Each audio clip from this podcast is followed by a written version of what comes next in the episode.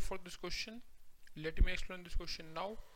if nth term of an arithmetic progression is 5n minus 2 then find its common difference okay so ये कोई भी अर्थ एक arithmetic की nth term है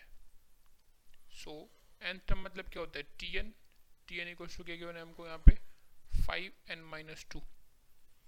if we put the value of n equal to 1 we'll get the value of first term so t1 equals to कितना हो जाएगा 5 minus 2 equals to 3 t2 equals to कितना हो जाएगा 5 2 is 10 minus 2 equal to 8 now what we need to find is common difference so common difference d is equal to difference of two terms t2 minus t1 is equal to what it is 8 minus 3 right so 5 so common difference कितना आ जाएगा इसका यहाँ से 5 आ जाएगा d equals to 5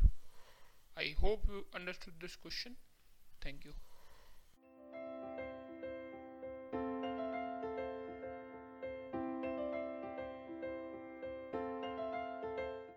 this podcast is brought you by Hubhopper शिक्षा अभियान अगर आपको ये पॉडकास्ट पसंद आया तो प्लीज़ लाइक शेयर और सब्सक्राइब करें और वीडियो क्लासेस के लिए शिक्षा अभियान के यूट्यूब चैनल पर जाएँ।